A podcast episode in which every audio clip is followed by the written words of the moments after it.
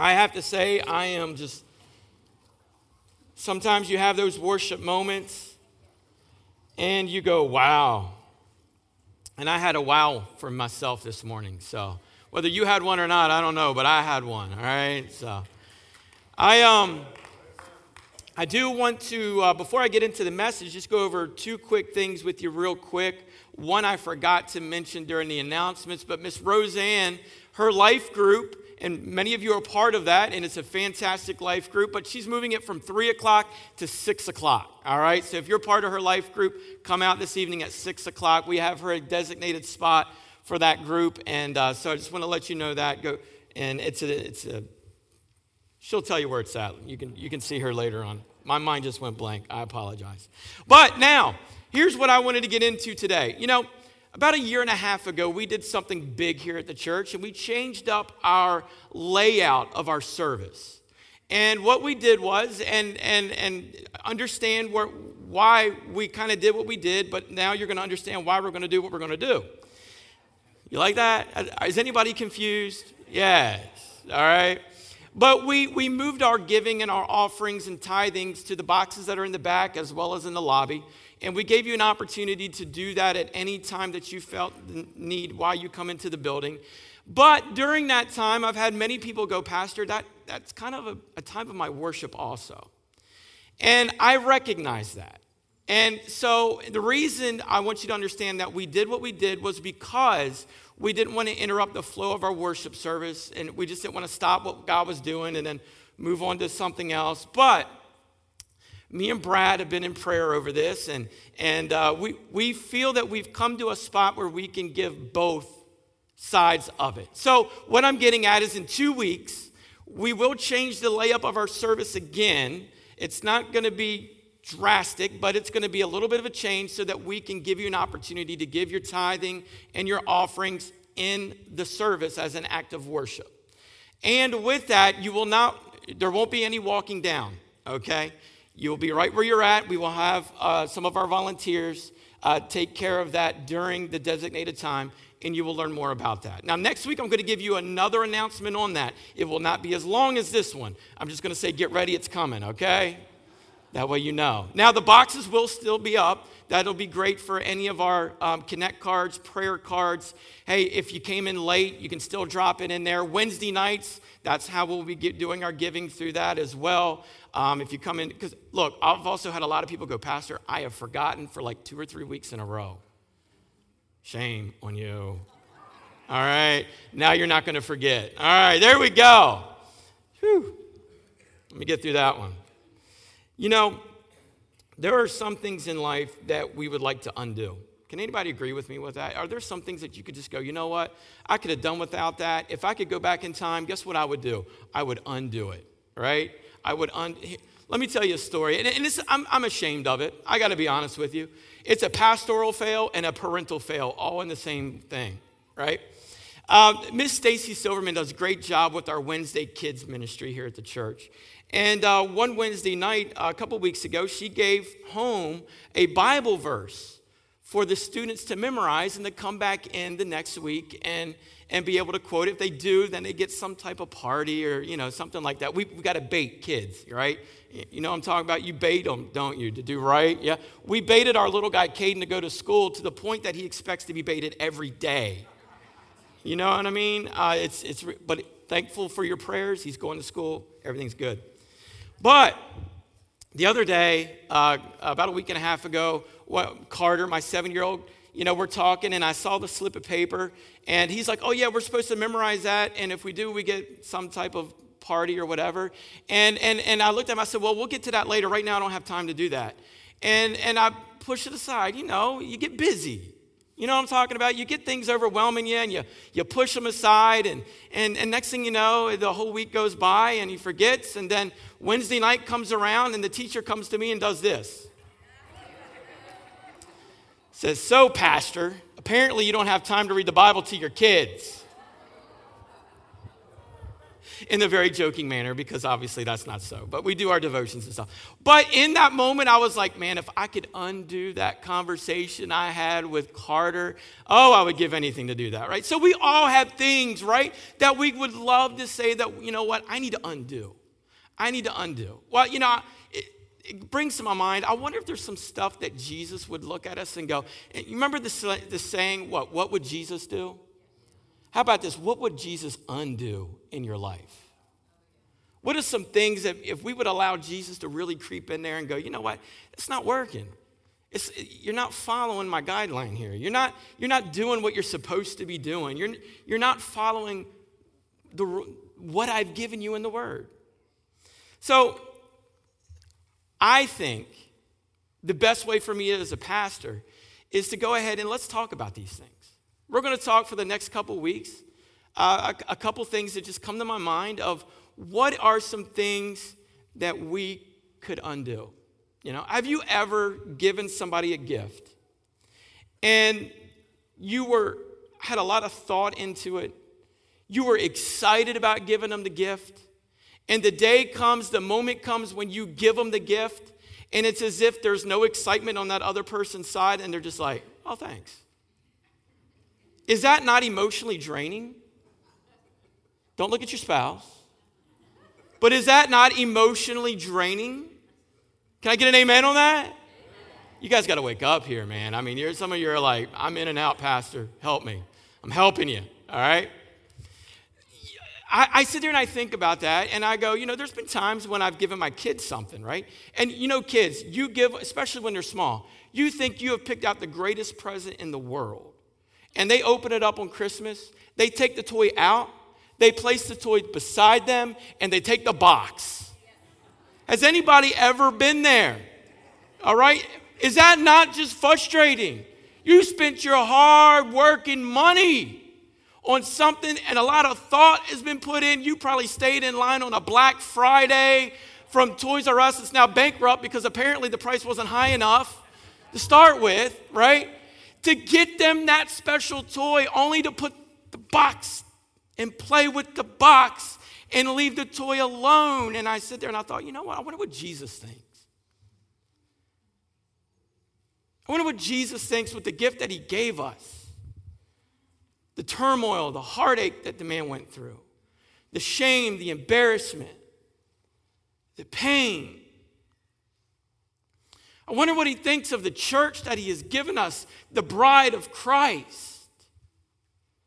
But yet, you know what? We, often what we do is we take it, we push it aside, and we take on everything else around us that takes importance away from what the gift of Jesus truly is, was, and will continue to be in your life. He gave us what? His living word. He gave us access to the very throne of God through what? Prayer. He's charged us with a spiritual mission. He's gave the same power that raised, watch this, this kills me for me personally. But he gave me the same power that rose Jesus from the dead is the same exact power that is within inside of every one of us as a Christ follower. But yet we say we can't get over our situations and our issues. What are you trying to say? That Jesus couldn't get over those either? It's the same power that's been placed in each one of us. I think this one of the first things that Jesus would undo in our lives, completely undo, would be a spiritual indifference. To be indifferent means um, that there's no particular interest or there, you're, you're, there's no sympathy over anything. It's, it's you are what? Unconcerned or mediocre Jesus wrote seven different letters. And if you've never studied these, we actually looked a little bit at this in the, uh, the last three weeks through the end time uh, sermon series that we went through. But he shares with us seven different letters that are recorded in the book of Revelations. And he wrote to one particular church, the church of Laodicea. This was a pretty powerful little community. Laodicea had been destroyed. I'm giving you a little bit of background here, a little bit of foundation before we, we get any deeper. But Laodicea had been destroyed by a big earthquake about 35 years prior to what this letter was written. And since they had rebuilt, um, they had rebuilt stronger. There were stadiums, there were theaters, it was very lavish. It was literally probably what we would consider as a modern day Dubai. This was the hot place to be.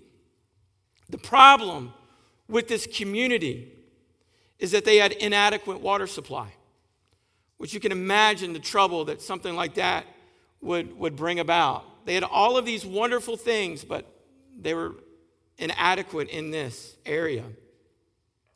And so what they had was is they had built these aqueducts to bring water from two places. One was from Colossus and the other was from Hierapolis. Hierapolis was known for the hot springs. Hot springs were thought as, uh, um, in, in medical terminology, you could take these hot baths. They felt that it brought healing powers, it brought replenishment to the body. But the problem was, as time for that water to get to Laodicea, it would begin to cool off. And that water would no longer be hot. And then you had of, of the other, of uh, Colossus, where it was very cold water, cold springs.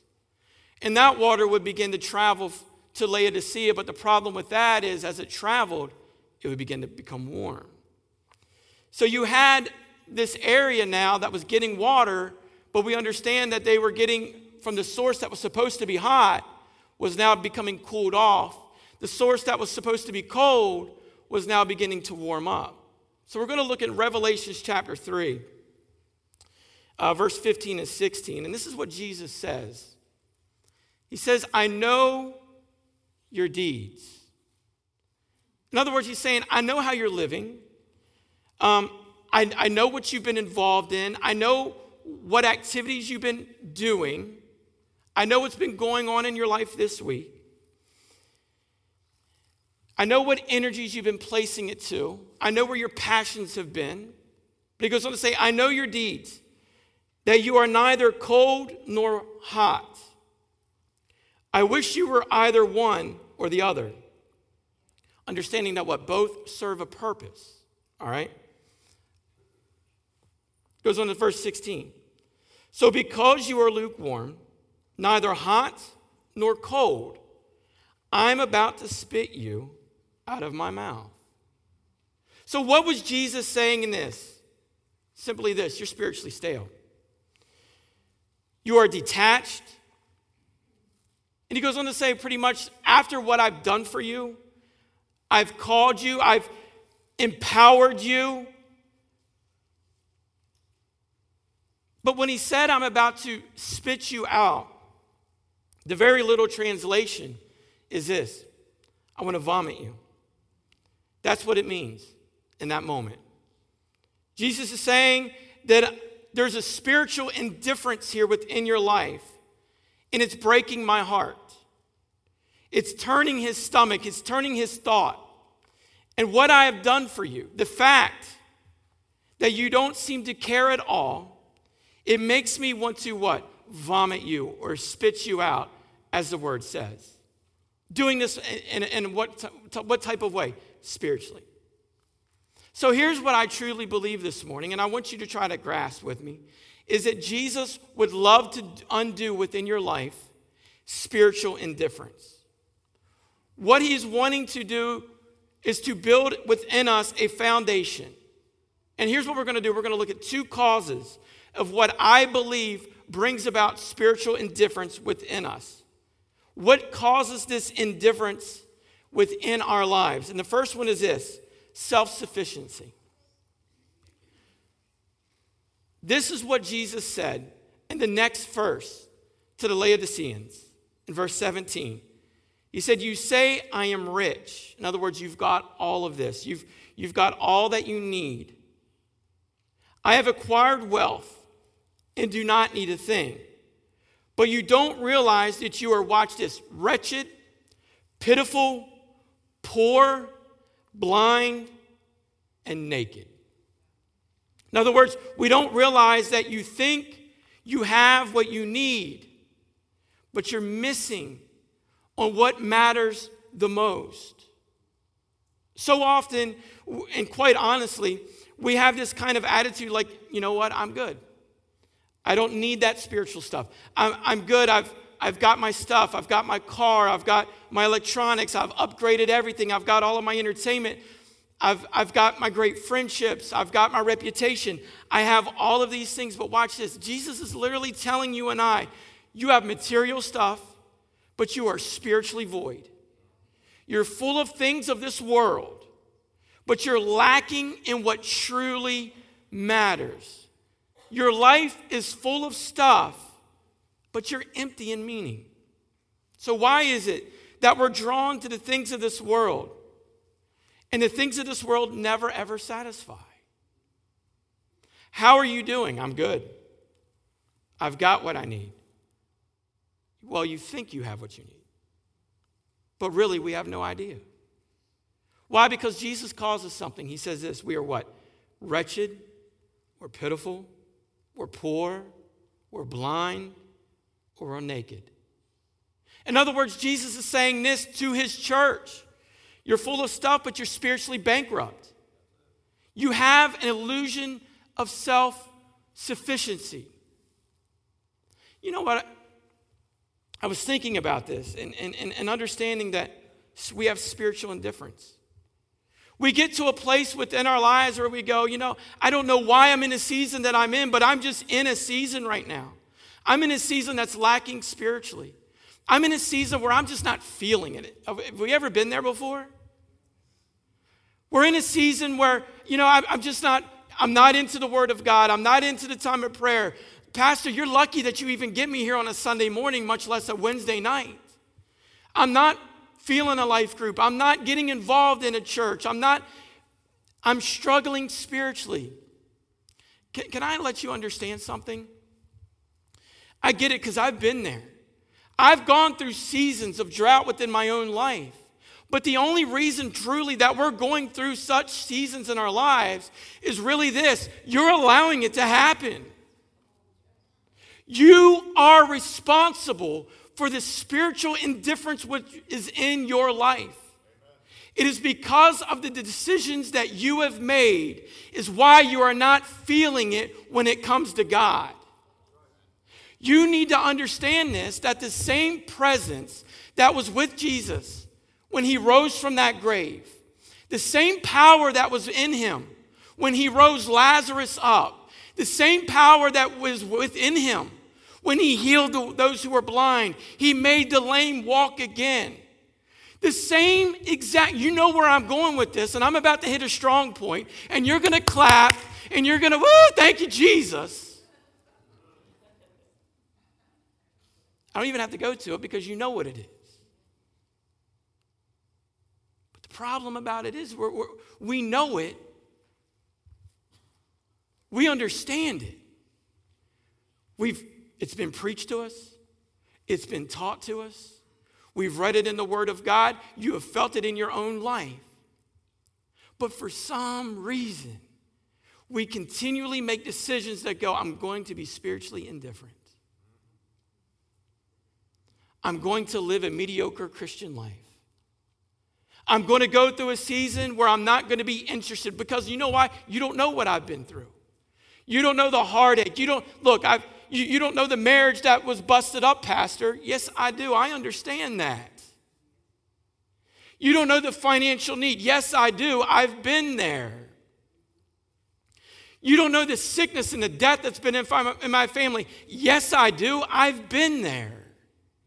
You can't tell me anything that you have never been through that I've not been through also. And you more than more importantly, you can't look at God and say, God, you are not there in my life. When Jesus himself can say, When I was in the wilderness, I experienced everything that you would ever go through, and I went through it to let you know that the power that's inside of me that can allow me to get through it is the same power that is inside of every single Christ follower that says no weapon that is formed against us can what ever prosper. So here's what we do. Number two, we become distracted. Distractions of this world. What causes this spiritual indifference. Jesus told a parable about a farmer who was throwing some seed out. Some of the seed was starting to take root and to grow, but in Mark 4 19, Jesus said this, but the worries of this life. Does anybody worry in here? I'm a worrier, straight up. I, I, I it's in me, and I, I go against it all the time, trust me. All right? We worry. We worry. Things of life cause worry, doesn't it? You worry about your kids, don't you? Absolutely, you do. You worry about your spouse, don't you? Absolutely. You know, there's some distractions that we need to undo within our lives. Distractions of what? Distractions of this world. Watch this. He goes, but the warrior, but the warriors of this life, that's all things that, that come against us that try to take up space within our spirit and mind. Uh, but the worries of this light, the deceitfulness of the wealth, and the desires for other things come in and they choke the word, making it unfruitful. Have you ever noticed that you can walk away from an event just like this, a gathering like this? You can walk away inspired. This happens for a pastor, but even before I get home, I can walk through the door and go, you know what? I just might as well throw up my hands and quit. But have you ever walked away from a gathering? Have you ever walked away from your devotional? Have you ever walked away from that? Yeah, do I have anybody in here? You drive down the road, you listen to some worship music, and man, the Holy Spirit just takes off in you? Yeah. Or you've been in a shower and you're just in that moment, you're thanking God for everything that's happening. You're in your quiet place and you're just worshiping God and everything that could be. You, you walk away so confident. You walk outside of these doors and you're confident because you've heard a word, you've experienced a worship. But all of a sudden, you're between leaving here and Monday morning, potentially all hell can break loose in your life, and you go, I'm drained. I'm absolutely worried. I don't know if I can keep this thing going on or not. We allow this world to bring such a distraction upon us that it begins to choke the very word out of us. But watch this it's not society, it's not the world, it's not the distractions of this world that are doing it. It's the decisions that we are making that's allowing these things to happen within our lives. I am so tired of seeing worn out, busted up Christ followers I'm so tired of seeing people just completely struggling spiritually. I'm tired of going through those moments where I go, I just, I'm not feeling it today. I just don't know if I can keep going like this.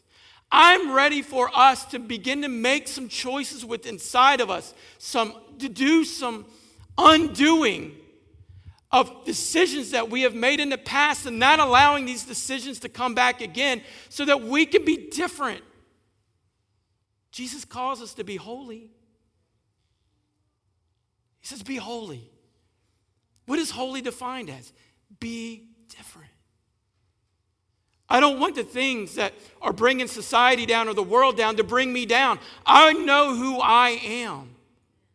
I have been bought with a price the blood of Jesus Christ. I know who my Redeemer is, and I know that He's still living. I know that this Word of God breathes the breath of life within inside of me. I know that time of prayer is a necessity within my life because I need to be in communication with God daily. But what do we do? We allow the distractions. What is your story? Where are you at? Are you allowing this spiritual indifference to be within your lives? You know, we'll still say, I still love Jesus, but I'm just tired right now. I just want to relax. I just need to take a time out. No, you don't. Do you know the moment? The moment that you go, you know what? I just need to back off a little bit. That's exactly what the enemy is trying to get you to do. This is a little bit different than what I normally give, I get it, but it's so much truth in it. The moment we begin to open an op- area of opportunity for the enemy to creep in, he will do just that. And he will be successful with it. Because here's what we do we go, I can do it on my own power, and I don't need God's power. When I need it, I'll go to it. I need it every single day. I cannot go a moment without God being right beside me, leading, guiding me. So we allow these distractions of this world. What happens? What do we do so much of in this world today? Well, there are many people who have a little bit of Jesus, just enough to help them maybe feel good about eternity, right? You know, I pray. I was baptized when I was a kid, just enough to say, yeah, you know, I go to church every now and then. And when I can, I, I kind of help out because it makes me feel better about myself. Sometimes I'll do things to help others who are in need, just enough to give them some sense of comfort and security, but not so much that it moves us to grieve over our own sinfulness and inspiring us to pursue Jesus, to give him glory every single day of our lives. We'll do just enough to feel better about ourselves, but not so much that it will truly change us. What would Jesus undo in your life? Lukewarm indifference didn't just break his heart, but it made him what? Want to vomit, want to spit it out. What did it do? It turned his stomach. How do we know if we're living in this type of indifference? I've got six things for you. Number one, we're more concerned with impressing people than living for God. We become so obsessed with what people think that we forget about who God is or what God thinks. Timothy told us in the end times there would be people who are lovers of themselves. Woe to you when all the people speak well of you. If you're concerned with what people think about us, then we can never, ever be living completely for what God thinks about us. So much of what I am getting into, you know, um, marriage, friendships, church, rather than in eternity in heaven, rather than giving. We're so concerned over all of these things. We're more concerned with what people think about us than living for God. Number two, we're obsessed with life on earth rather than eternity in heaven. It's all about what we can get right now things, stuff, the problem is in Scripture, it tells us this if you love the world, the love of the Father is not in you. We're obsessed with life on earth rather than eternity in heaven. We talked for the last three weeks of the end. We understand that the early church, when they would greet each other, what did they say? Maranatha. What does that mean? Jesus is coming again. We understand that one of the crowns that will be given to the followers of Christ potentially will be those who are what? Eagerly anticipating the return of Jesus. In other words, what's that? You can't wait to get to heaven. We, say things, well, you know, that can all happen, but I'd like to see some things happen here on earth first. I get it. But it should never replace our desire to get to heaven, to be with our Savior. Number three, we rationalize sin. This one kills me. It irritates me. I hope it irritates you. We rationalize sin and we live without truly fearing God. We rationalize sin. In other words, in our culture, we rename it to make it something not as bad. Watch this. It's not adultery, it's an affair. It's not pornography, it's adult entertainment. What do we do? We give it a better name. Why? So we can feel better about ourselves. What has happened? We have become so numb over sin that we cannot even recognize the sin within our own lives. Because I remember what used to be so wrong is no longer wrong today. If it's wrong in the Bible, it's wrong, period. if God said you're not to partake of it, if God said don't get involved in it, if God said do not allow it, what has happened to conviction?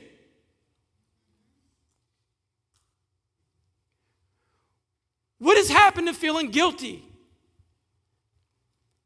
I pray that we, as followers of Christ, never get to the point that we never feel the guilt of conviction within our lives. Conviction needs to speak to us daily, it needs to show us what we're doing wrong so it can point us into what we need to do right. We cannot afford to be numb to sin any longer within the church. Our society has given a definition. That's not good enough. The Word of God defines it for me. And I live by that and that alone. We cannot allow ourselves to fall inside the trap of that we have become numb over sin simply so we can feel better about ourselves and we're not condemning others.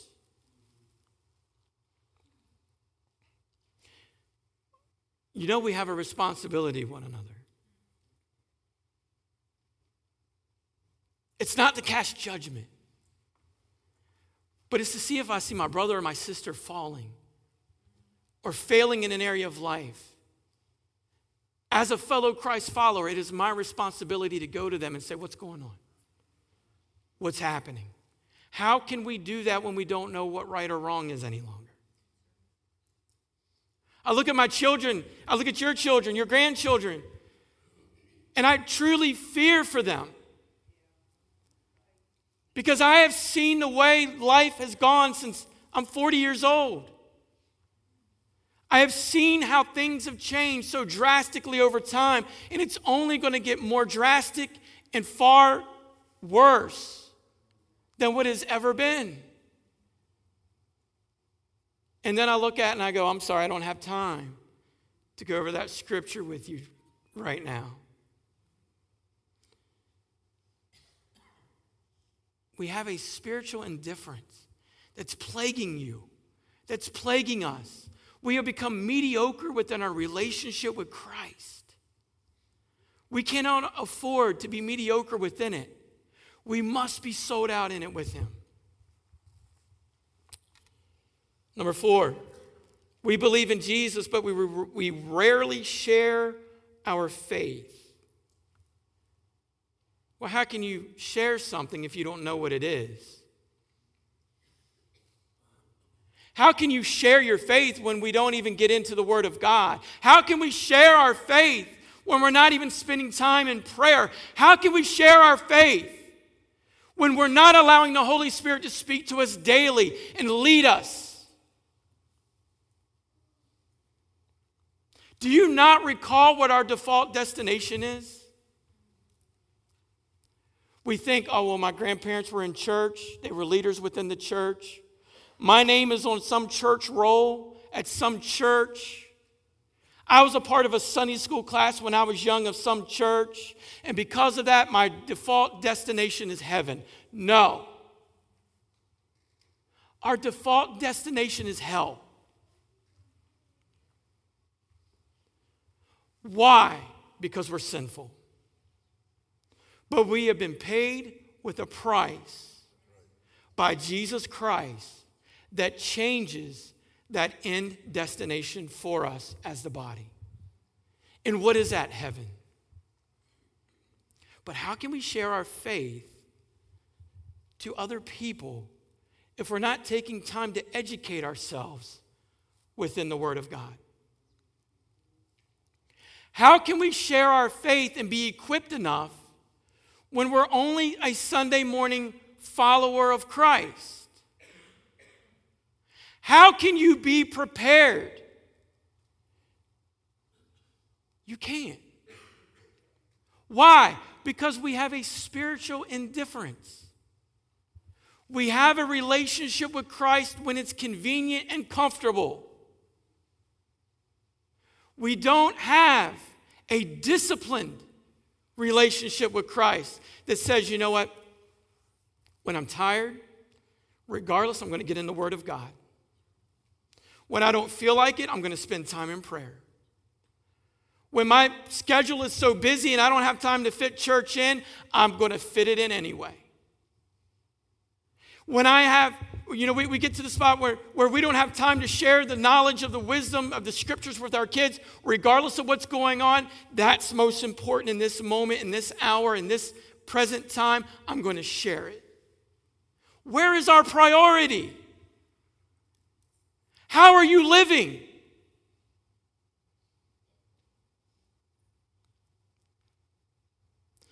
I think about what Jesus did for us. And I go, God, forgive us even as your church. We, we recognize that scripture and we go, oh, well, well, the hot ones are the Christians, the cold ones are the sinners. That's not what's going on here. Jesus is strictly talking to the church and he's saying you become lukewarm. You're not doing the things you ought to be doing. Society looks at you and they can't see a difference between them and you. We become so cold hearted. We become so nonchalant. We don't want to push a relationship on people. I am so thankful I had a mom and dad that drug me to church every time the door was open. I've had parents come to me, I can't, you know, Pastor, I can't make my kids come. Yes, you can. If they're living in your home, they're going to be here.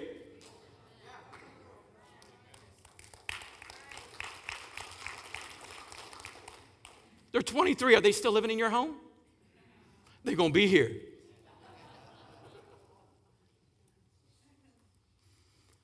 I think, though, I'm getting off a little bit here, but I, I think so much, and I go, God, we have really messed this thing up.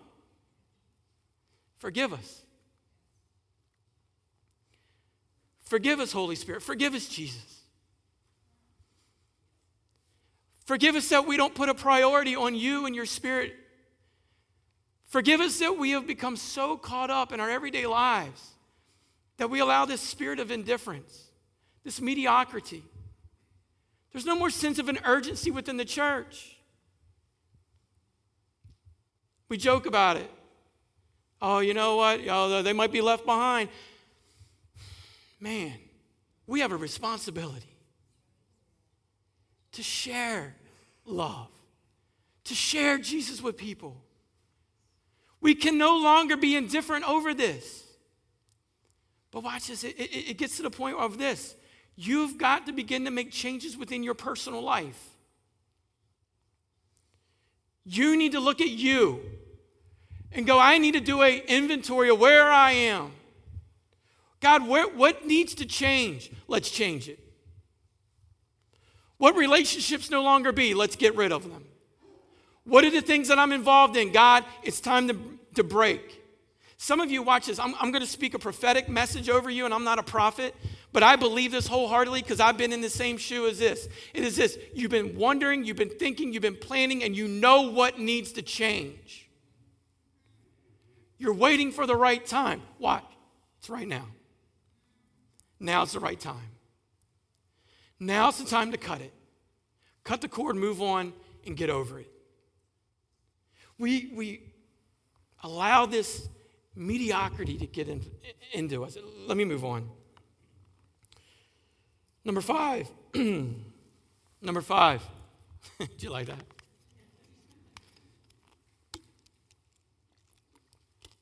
We only turn to God when we need Him rather than seeking Him daily, rather than reaping the benefits that we have continually at our disposal, we only go to Him whence we need Him. It's like He's a tool that's in the toolbox that you only go to when there's a project. Now, look, I am not mechanically inclined. I can't build nothing. I can't fix nothing. I start looking for people to help because I'm smart. I don't pretend like I can do it if I can't do it. But I got a toolbox. If I got to change the battery in the power wheels, guess what I do? I go to the toolbox, I get that wrench out, I change the battery in my son's power wheels. When it's done, guess what I do? I put it back. I ain't looking at it again until it's time again. Golly, that's what y'all do as a church. That's what we do with God. We come to Him only when it's needed. We come to Him because we are so full of spiritual indifference. We're full of mediocrity. We're not sympathetic over Him. We don't prioritize Him. We go to Him only when it's needed. See, some of you, you're all about that stuff. So, what is it? It's always with you, isn't it? It's in your truck, right? Everywhere you go, you've got it. You're making repairs all the time because that's your thing. That's what you do. All right? Some of you are like me, you can't do it whatsoever. So what happens? You only go to it when it's necessary. This, this God thing, this Jesus thing, this word, this bread of life, this breath that breathes inside of us and encourages us and brings life inside of us needs to be with us all the time, not just when there's an opportunity for it to arise. Think of your closest, most intimate relationships, your earthly ones that you are in. When is it the most fruitful or productive? When attention is given to it, what? Continuously. Not only when you're trying to get something out of it. The same thing happens with God. When we are constantly with Him, when we are constantly being apart, and allowing Him to speak to us and speaking to Him and giving Him time throughout our day, that is when it's the most fruitful within our lives. Number six, watch this. Hopefully, you've gotten at least this one all throughout it. We're not much different from the world. What do we do? We're entertained the way everybody else is entertained. We watch the same movies, whether they're pleasing to God or full of filth. We spend our money essentially in the same way. We raise our kids according to the same values, then spend our life doing the very same things, and yet we're not different from this world. What are we? Without even knowing it, without ever intending it, one day we wake up and realize that we are spiritually indifferent. What happened? Life chokes out the passion. Some of you, you may wake up and realize, after who He is and what He's done, that you've been living a life of spiritual indifference. You're not cold because you, re- you recognize that there's a purpose, but you're not hot because you're not passionate about it. Watch this. Want to go to church today? Nah. Okay. It's cold outside. It's getting to be that, right? Not yet. You want to go to church? Nah. Okay. You want to use the gifts that God has given you to bless other people? Nah. Do you want to be generous and let go of the love for this world and use it for the blessing of someone else? Nah.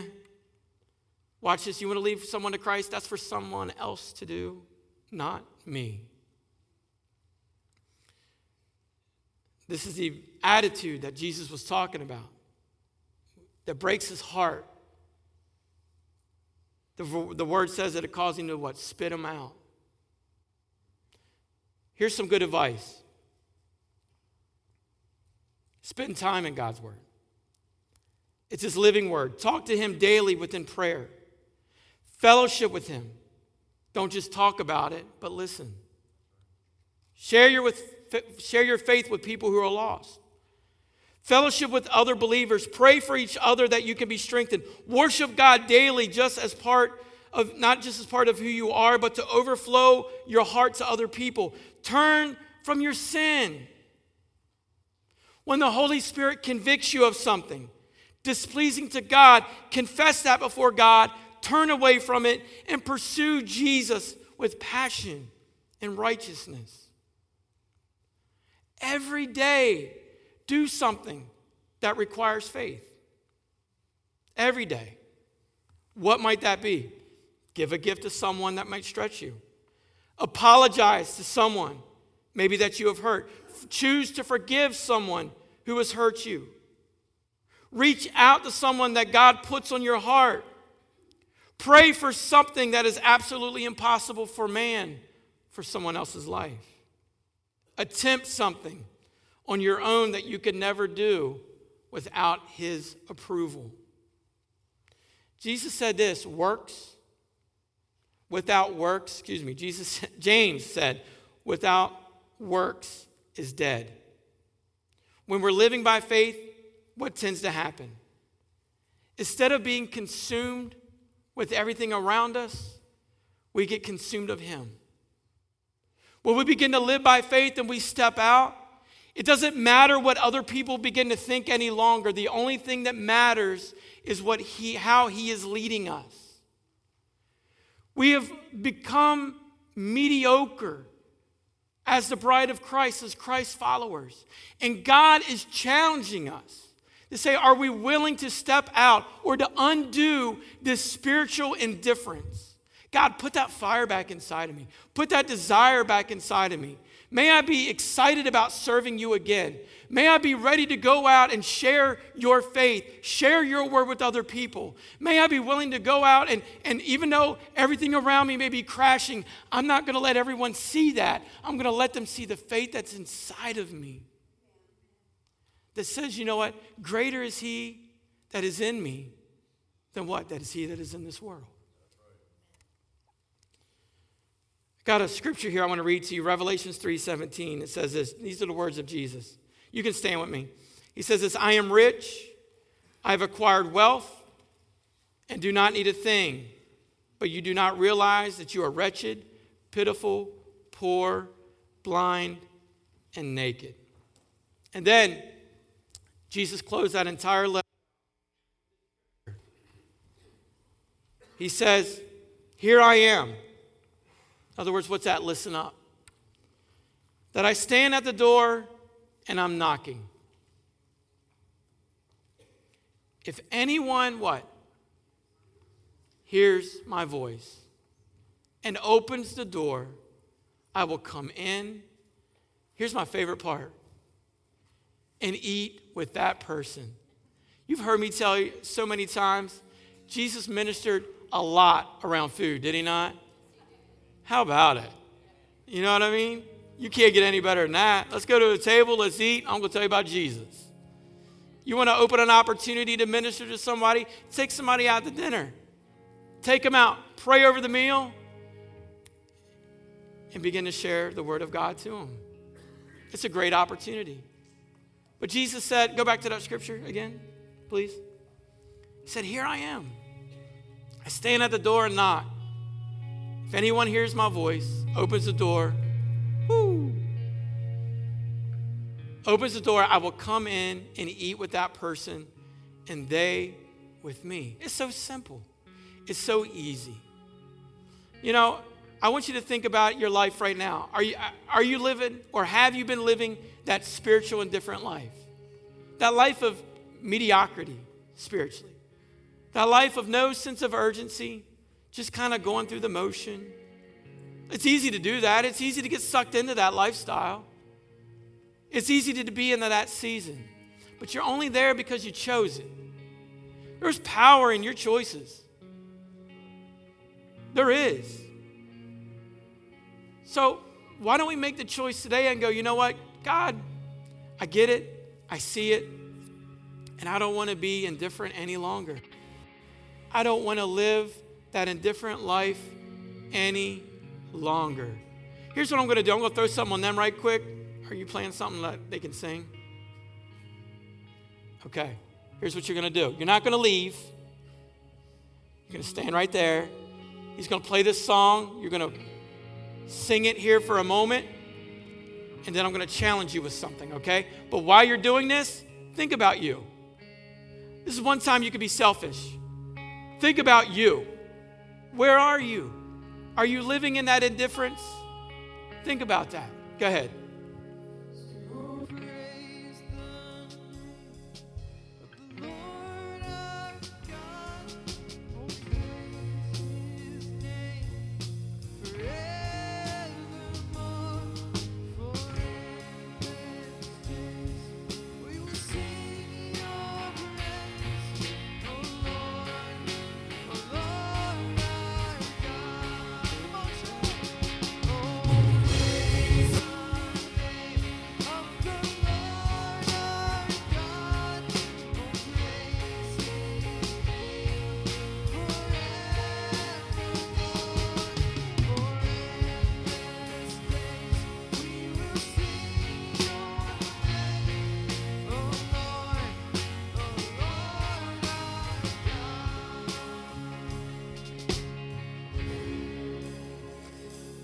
So, this is going to be real easy this morning.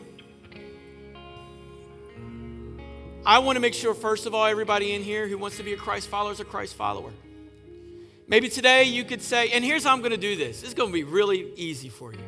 Maybe today you could say, you know what, I've, I've not ever given my life to Jesus, and today I want to do that. I want to give my life to Him, and I want to live for Him from this day forward. Now keep that in your head. Keep that there. Keep, just keep it there. Because there's more to this. Now you might be standing there today and you, you might be saying, Well, Pastor, I'm a Christ follower. I've accepted Jesus into my life, but you know what? I see that. I see that spiritual indifference in me. I don't like that. I've seen it creep up, and, and I'm not okay with that. So, you know what I would like to do today, Pastor, is this I would like to rededicate.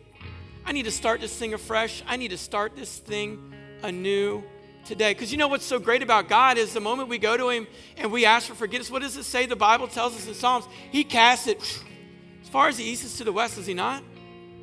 It's gone. Why does He say that? Because He no longer remembers it. It becomes what? A freshness, a newness in your life.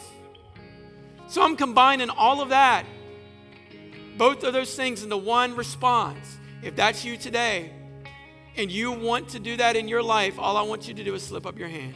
That's me. Awesome. Awesome. I'm going to pray over you.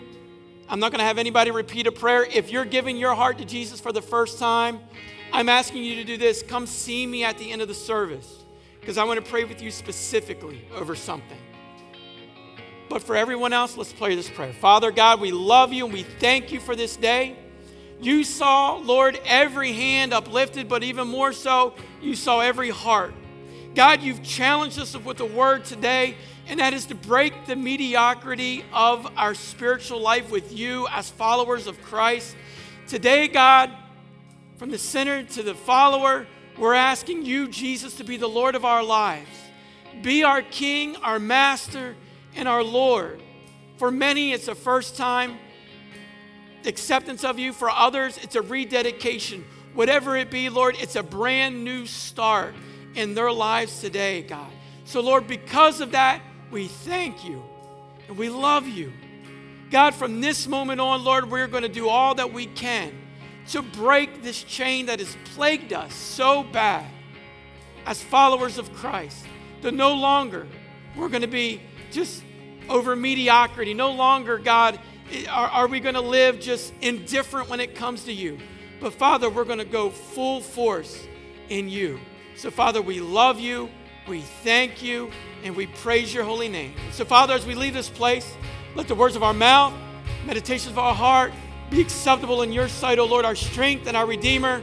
And every gift, giving, and tithing to you, may it be used to continue to grow your kingdom. In Jesus' name, and the church says, Amen. We love you.